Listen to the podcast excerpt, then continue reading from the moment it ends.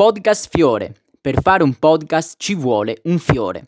Poteva forse il Covid eh, impedire la prosecuzione della promozione del mio libro? Certamente no. Io in realtà ritenevo che fosse tutto concluso, perché infatti a partire da giugno-luglio del, dell'anno scorso, del duemilaventi, avevo cominciato a condurre una rubrica della quale magari ti parlerò più avanti, nei prossimi episodi di questa nostra avventura.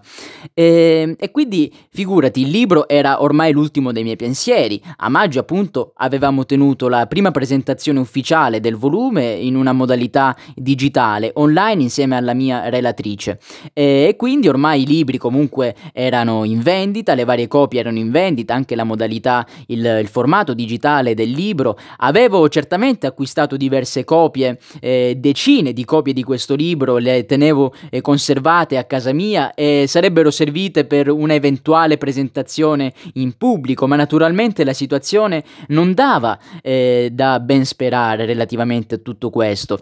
Non so se ti ricordi bene l'atmosfera che si respirava all'inizio dell'estate scorsa. Eh, c'era forse sì l'idea che era tutto ormai finito, no? C'era l'idea delle progressive riaperture, eh, non c'era praticamente quasi nessuna restrizione, ma se ti ricordi eh, comunque eh, non si erano organizzati chissà che grandi eventi, quantomeno nell'ambito eh, letterario. Eh, tra l'altro poi in autunno è saltato tutto, è stato rinviato quantomeno di un anno, e quindi la situazione non era comunque molto positiva. Mi stavo dedicando ad altro, quel progetto era eh, si svolgeva solamente in digitale, attraverso degli articoli, attraverso dei video, e quindi veramente eh, ormai l'idea di dover promuovere quel libro era stata accantonata, quantomeno non ci pensavo più, era stata rinviata, ecco, l'avrei fatto una volta possibile. E invece, e invece, ecco che ad agosto succede un qualcosa di inaspettato, però prima vorrei parlarti di un qualcosa che invece ho voluto organizzare insieme ad altre persone nel mese di settembre successivamente, perché infatti, eh, ti ricordo, io abitavo a Ferrara e dopo l'estate, come sempre, sono tornato a casa mia qua a Vibo Valentia, perché volevo festeggiare la mia laurea insieme a tutti gli amici, a tutti i miei familiari qua della mia città. Allora sono tornato e mi sono messo in contatto con una associazione, un'associazione di promozione culturale che si chiama Associazione Valencia. Com'è che sono, in, eh, diciamo, entrato in contatto con questa associazione che tra l'altro non conoscevo molto bene? Mi sono informato poi dopo, eh, ti dico oggi, dopo mesi e mesi di contatti, che stimo veramente tanto, la ritengo una delle eccellenze della mia terra. Ebbene, conobbi questa associazione grazie a Don Maurizio. Eh, Don Maurizio chi è? È un, un sacerdote, è il viceparroco della, della parrocchia del mio gruppo scout. Altre volte ti ho parlato del mio gruppo di Ferrara, ma forse adesso è arrivato il momento invece di accennarti a questo gruppo che invece mi ha cresciuto sin da quando ero bambino, da quando avevo dieci anni. Eh, vari capi appunto conosciuto all'interno di questo gruppo, è diventata poi una mia vera e propria famiglia, e all'interno di ogni gruppo eh, solitamente si trova anche la figura del, diciamo, dell'assistente ecclesiastico, no? Quindi il parroco, il viceparroco, un semplice sacerdote che aiuta i capi, diciamo, a fare educazione, eh, in questo caso scautismo. Don Maurizio è il, l'assistente, ecco, di questo gruppo, lo è da eh, diversi anni, ehm, e lui appunto naturalmente è molto informato, no, sulla situazione della, della nostra città, conosce tutte le varie realtà, grandi o piccole che siano, e di persona conosce anche eh, coloro che hanno dato vita a questa esperienza, che hanno dato vita proprio a questa associazione. Sto parlando cioè di Anthony e di Valentina. Don Maurizio fu uno dei primissimi ad acquistare la, la copia della mia prima edizione di questo libro, appunto eh, quasi appena uscì. Eh, infatti è sempre bello perché ce l'ha ancora conservata nella libreria del suo studio. E quindi eh, volle proporre, ecco, questo libro di, questa, di questo ragazzo ventenne che lui conosceva a questi, a questi ragazzi anch'essi che hanno voluto dare una nuova vita, ecco, diciamo, alla gioventù di questa città. Ha detto tutto questo a me, a mio padre, ci siamo messi d'accordo e siamo andati a incontrare non solo lui, ma anche appunto Anthony e Valentina. È stato un incontro molto informale, molto tra amici, ci siamo visti proprio nello studio di Don Maurizio, quasi come luogo franco, no? Perché è conosciuto a, a tutti noi. Ehm...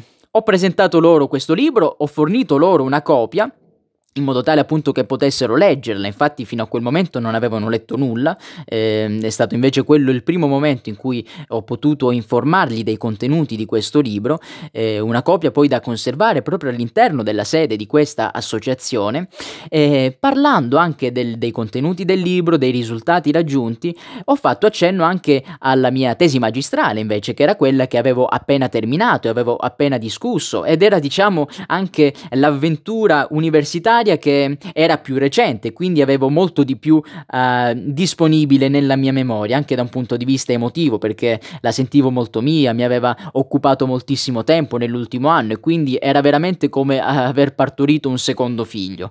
Eh, tanto è vero che poi eh, inviai, come avevo promesso, a Anthony proprio una copia in anteprima di questa tesi magistrale, una copia digitale, anche perché questa tesi, e te lo sto anticipando, verrà pubblicata prossimamente come secondo libro, ma questa è un'altra storia, ne parleremo eh, chissà quando, molto molto in avanti.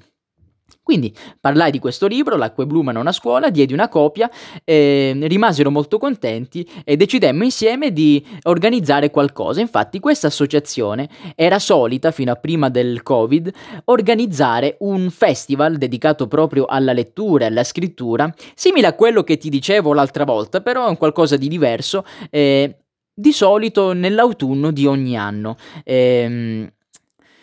Diciamo che, se ti ricordi bene, non c'era stato modo, ecco, di organizzare nulla per quanto riguardava l'altro festival, però invece in quest'altro caso sembrava che la cosa fosse molto più fattibile. Certamente non c'era sicurezza che si potesse organizzare nulla nell'autunno dell'anno scorso, aspettammo un po', eh, era settembre, quindi aspettammo ottobre, aspettammo novembre, poi ci rendemmo conto che non si poteva fare più nulla.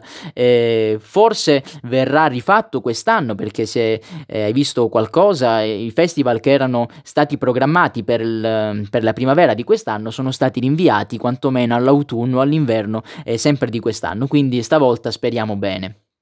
E quindi eh, ci siamo organizzati in questa maniera, però mi hanno proposto anche un'altra cosa. Siccome il festival molto probabilmente non si sarebbe tenuto, c'era invece un'altra cosa che si poteva fare, passando sì dal digitale, sì dalla rete, però anche in una maniera, in una modalità forse un po' più analogica. Sto parlando della radio.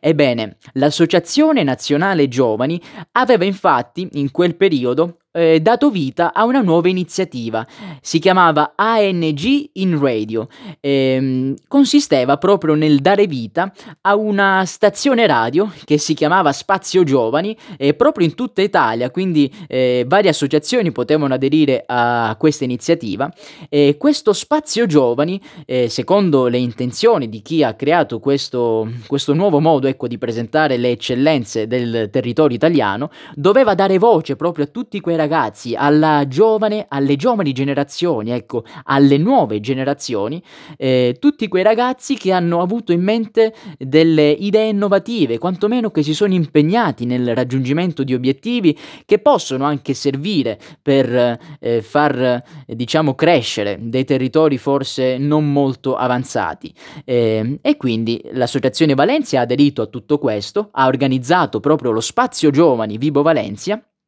e io sono stato invitato a presentare l- il mio libro proprio in una intervista apposita. Pensa che io mai ho, avevo rilasciato prima di quel momento una intervista alla radio, e quindi si trattava effettivamente della mia prima volta, ma non solo, perché si trattava della mia prima volta anche in un altro senso, e adesso te lo dirò. Ehm, siamo rimasti d'accordo, quindi sul giorno, sull'orario, mi sono recato alla, alla sede di questa associazione, e all'interno di questa sede avevo proprio allestito la stanza, diciamo, dedicata alle registrazioni, dedicata appunto a questo Spazio Giovani Vibo Valencia. Eh, era la prima giornata in cui loro eh, registravano delle interviste, quindi sono stato fortunato anche da questo punto di vista. Proprio quel giorno eh, registravano quindi l'apertura, la primissima intervista che veniva tenuta dal presidente della provincia, appunto, del mio territorio. Subito dopo invece toccava a un altro ragazzo, un giovane sempre della mia zona, che è un cantante, un rapper, e quindi eh, promuoveva in quell'occasione il proprio album, e poi sarebbe toccato subito a me. Ti dico la verità, mi sentivo molto tranquillo, non ero assolutamente in pensiero. Eh, naturalmente Naturalmente poco prima dell'intervista la podcaster Stefania, è una brava professionista, era, col- era colei che conduceva proprio eh, le varie interviste, eh, volle decidere insieme a me eh, quantomeno le domande da farmi, quindi dove andare a puntare. Quindi io le, par- le parlai ecco dell'iniziativa che stavo conducendo in quel momento, e le parlai appunto dei contenuti principali del libro, in modo tale da, da centrare i nuclei fondamentali all'interno di quella intervista. Era infatti la prima intervista in modalità eh, solo acustica, perché infatti certamente fu registrato un video che io poi pubblicai anche sul mio canale Ivan Fiorillo di YouTube, eh, quello istituzionale, perché appunto ne ho sia uno personale sia uno istituzionale. Eh, però la stessa intervista di dieci minuti venne anche eh, pubblicata in maniera audio sotto forma appunto di podcast. Ecco, effettivamente quella è stata la mia prima esperienza nella registrazione di un podcast. Eh, furono dieci minuti, buona la prima, eh, passarono in maniera molto molto veloce. Ecco, mentre prima in realtà nelle altre interviste c'erano stati dei momenti in cui qualcuno magari aveva sbagliato a dire qualcosa, eh, non si ricordava bene una risposta, era un po', si trovava impacciato eccetera, quindi poi il tecnico anche eh, si, è, si è dovuto poi impegnare anche in nell'effettuazione di alcuni tagli, spostamenti eccetera. Invece poi dopo la nostra intervista si complimentò, disse: ah, finalmente qualcuno che non ha sbagliato, dieci minuti eh, tutti filati lisci, e quindi di fatto ho tolto un po' del lavoro a questo bravo tecnico. E poi appunto l'intervista è stata pubblicata sotto forma di podcast, ci siamo impegnati nella divulgazione anche di questo contenuto, e diciamo che è stata un, una bellissima esperienza, un bellissimo pomeriggio. Era un venerdì, ancora me lo ricordo, e nella stessa giornata di quel venerdì accaddero altre due cose molto molto importanti. Fu una coincidenza che accadde tutto proprio nella stessa giornata, ma prima di dirti questo andiamo ancora un po' più avanti nel tempo. Eravamo a settembre del duemilaventi, ora invece arriviamo al mese di febbraio, febbraio di quest'anno del duemilaventuno. Cosa è accaduto a febbraio? Ebbene, è accaduta una seconda occasione nella quale ho potuto presentare il mio libro al di là della prima presentazione. presentazione ufficiale, quella di maggio. Sai che io faccio parte di un gruppo di ricerca universitario, eh, si chiama Paleo Research dell'Università di Ferrara, eh, e sai anche che il dodici febbraio di ogni anno si tiene in tutto il mondo il Darwin Day, infatti il giorno nel quale nacque Charles Darwin. E per celebrare appunto il suo personaggio, diciamo così, eh, a partire dalla fine del, dell'Ottocento, ma in maniera molto molto più importante nella seconda metà del Novecento, ecco che si dà vita e si festeggia proprio questa giornata, che dovrebbe essere dedicata, diciamo, allo studio dell'evoluzione, ma che in realtà eh, nel corso del tempo è diventato un qualcosa di diverso. Te lo spiego proprio in due parole. Eh, proprio nel momento in cui ci si rese conto che eh, il darwinismo classico non era più in grado di spiegare in maniera corretta, in maniera esaustiva, in maniera completa il fenomeno dell'evoluzione, ovvero il fenomeno del cambiamento delle specie nel corso del tempo, allora si diede vita a una occasione, un fest, a un festival, diciamo a una festa internazionale che spostasse quindi l'attenzione dallo studio dell'evoluzione, l'evoluzionismo, proprio al personaggio che per primo cercò di spiegare in maniera completa, in maniera diffusa, proprio questo argomento, appunto Darwin. Approfitto un attimo per ringraziare tutti coloro che mi hanno aiutato nella creazione di questo episodio del podcast, che ti ricordo noi infatti siamo eh, in live su Twitch dal lunedì al venerdì dalle diciotto alle venti. In particolare saluto proprio Gabbo Gabro, che si è collegato in questo momento e sta salutando tutti gli utenti nella chat. Ciao Gabbo. Eh, e ringrazio anche di Onbangers e Emma Vabbè, che mi hanno aiutato appunto a creare questo episodio che adesso ti sto raccontando proprio in diretta. Allora, torniamo a noi. Anche nel dodici febbraio di quest'anno appunto si è tenuto questo Darwin Day, eh, e questo gruppo di ricerca universitario ha voluto organizzare una giornata, un grande seminario per presentare al pubblico delle ricerche condotte appunto da noi che facciamo parte eh, di questo gruppo, quindi un webinar universitario. E pensa che è stata la prima volta per me nella quale ho potuto partecipare come relatore all'interno di un webinar, in questo caso di un webinar universitario. Il nostro gruppo di ricerca è tenuto dal mio relatore della tesi magistrale, quindi quella che, alla quale ti accennavo poco fa, Marco Peresani. Ma se ti ricordi bene, se hai ascoltato i precedenti episodi, in realtà Marco Peresani l'ho intervistato anche all'interno del mio primo libro, quindi dell'Acque blu ma non a scuola.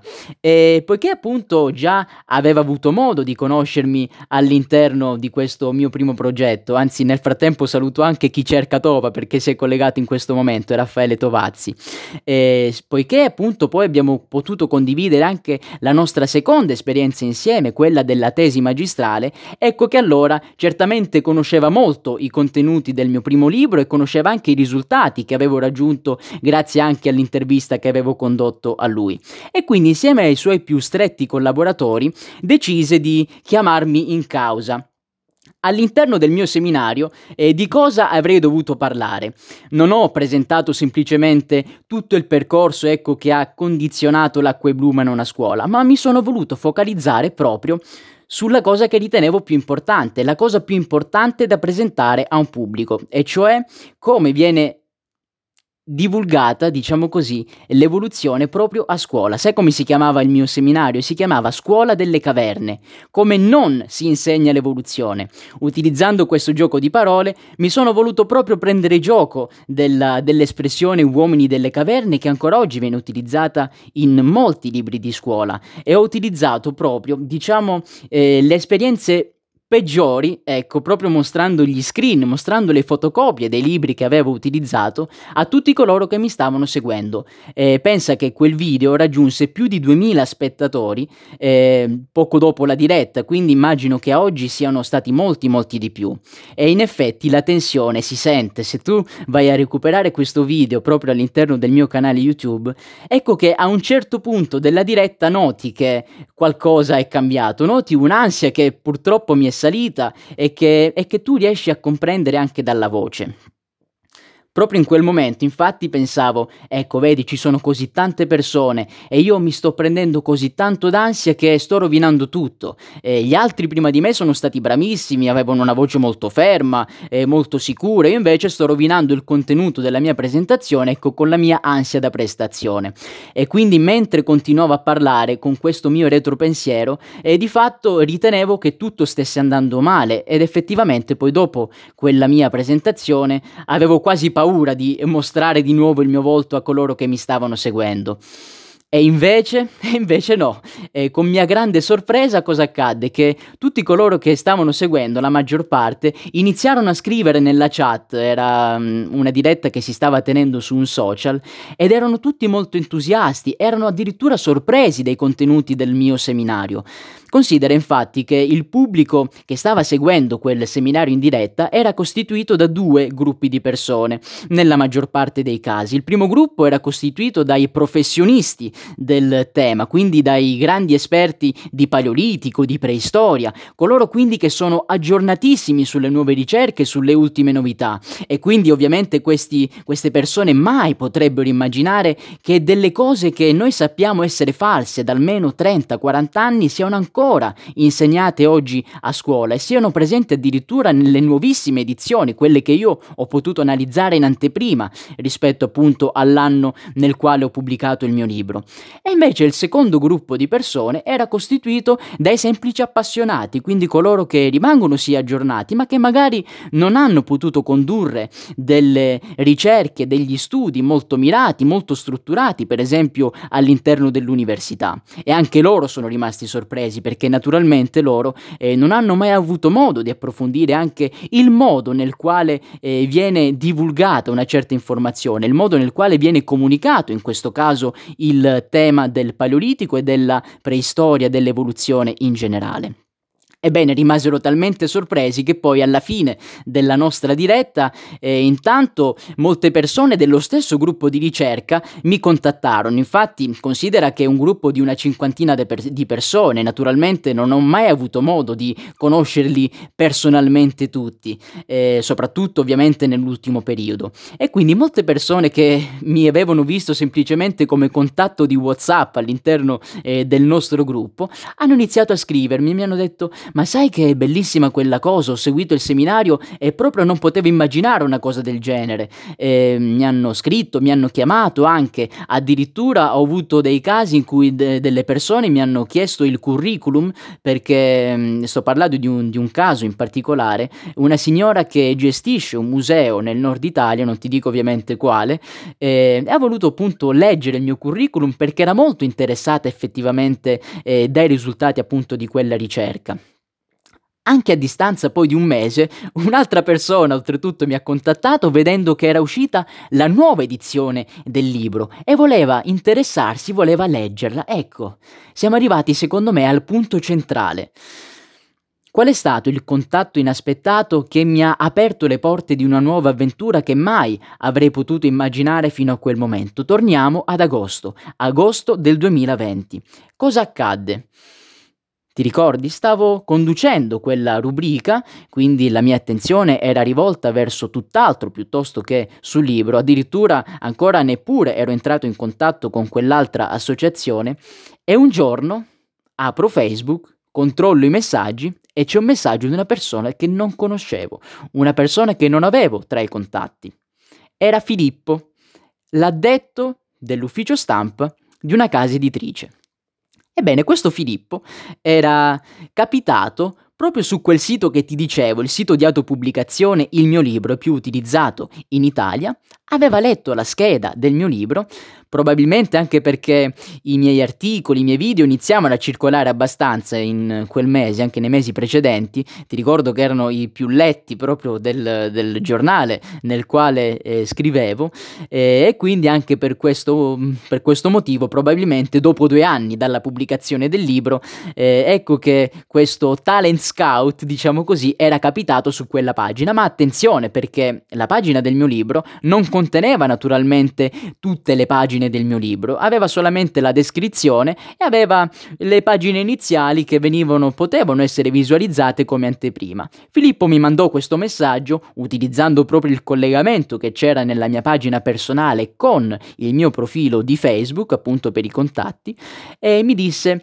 che quel libro secondo lui era molto interessante. A nome della casa editrice, la Vertigo edizioni, voleva approfondire, voleva quantomeno proporre ai, alla redazione, a tutti coloro che collaboravano con lui, la lettura di quel libro per poi eventualmente decidere, ecco, che cosa farne. Io naturalmente fui molto colpito da quella cosa, eh, inviai proprio la versione digitale del mio libro a questa casa editrice e ricevetti una risposta, mi avrebbero fatto sapere entro tre quattro settimane, quindi al massimo un mese da quando appunto inviai quel documento. Ebbene, lo sai quando mi arrivò il responso di quella, di questa avventura? Bene, mi arrivò proprio in quel venerdì, nel venerdì nel quale io registrai per la prima volta la mia prima intervista in radio all'Associazione Valencia. Ma c'è di più, il responso, che adesso ti dirò qual è, è arrivato nel pomeriggio. E la sera io avevo in programma di andare insieme a, me, a dei miei carissimi amici a festeggiare, diciamo così, a festeggiare anche prima del mio eventuale ritorno a Ferrara, andare dalla mia ragazza a Catanzaro. Eh, saremmo andati infatti a trovarla eh, l'ultima sera della mia, della mia presenza nella mia città natale qua a Vibo Valencia, per poi appunto ripartire per Ferrara.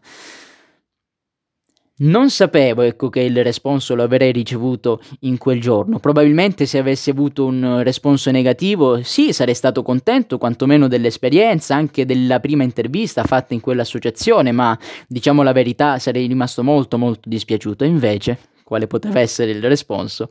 positivo.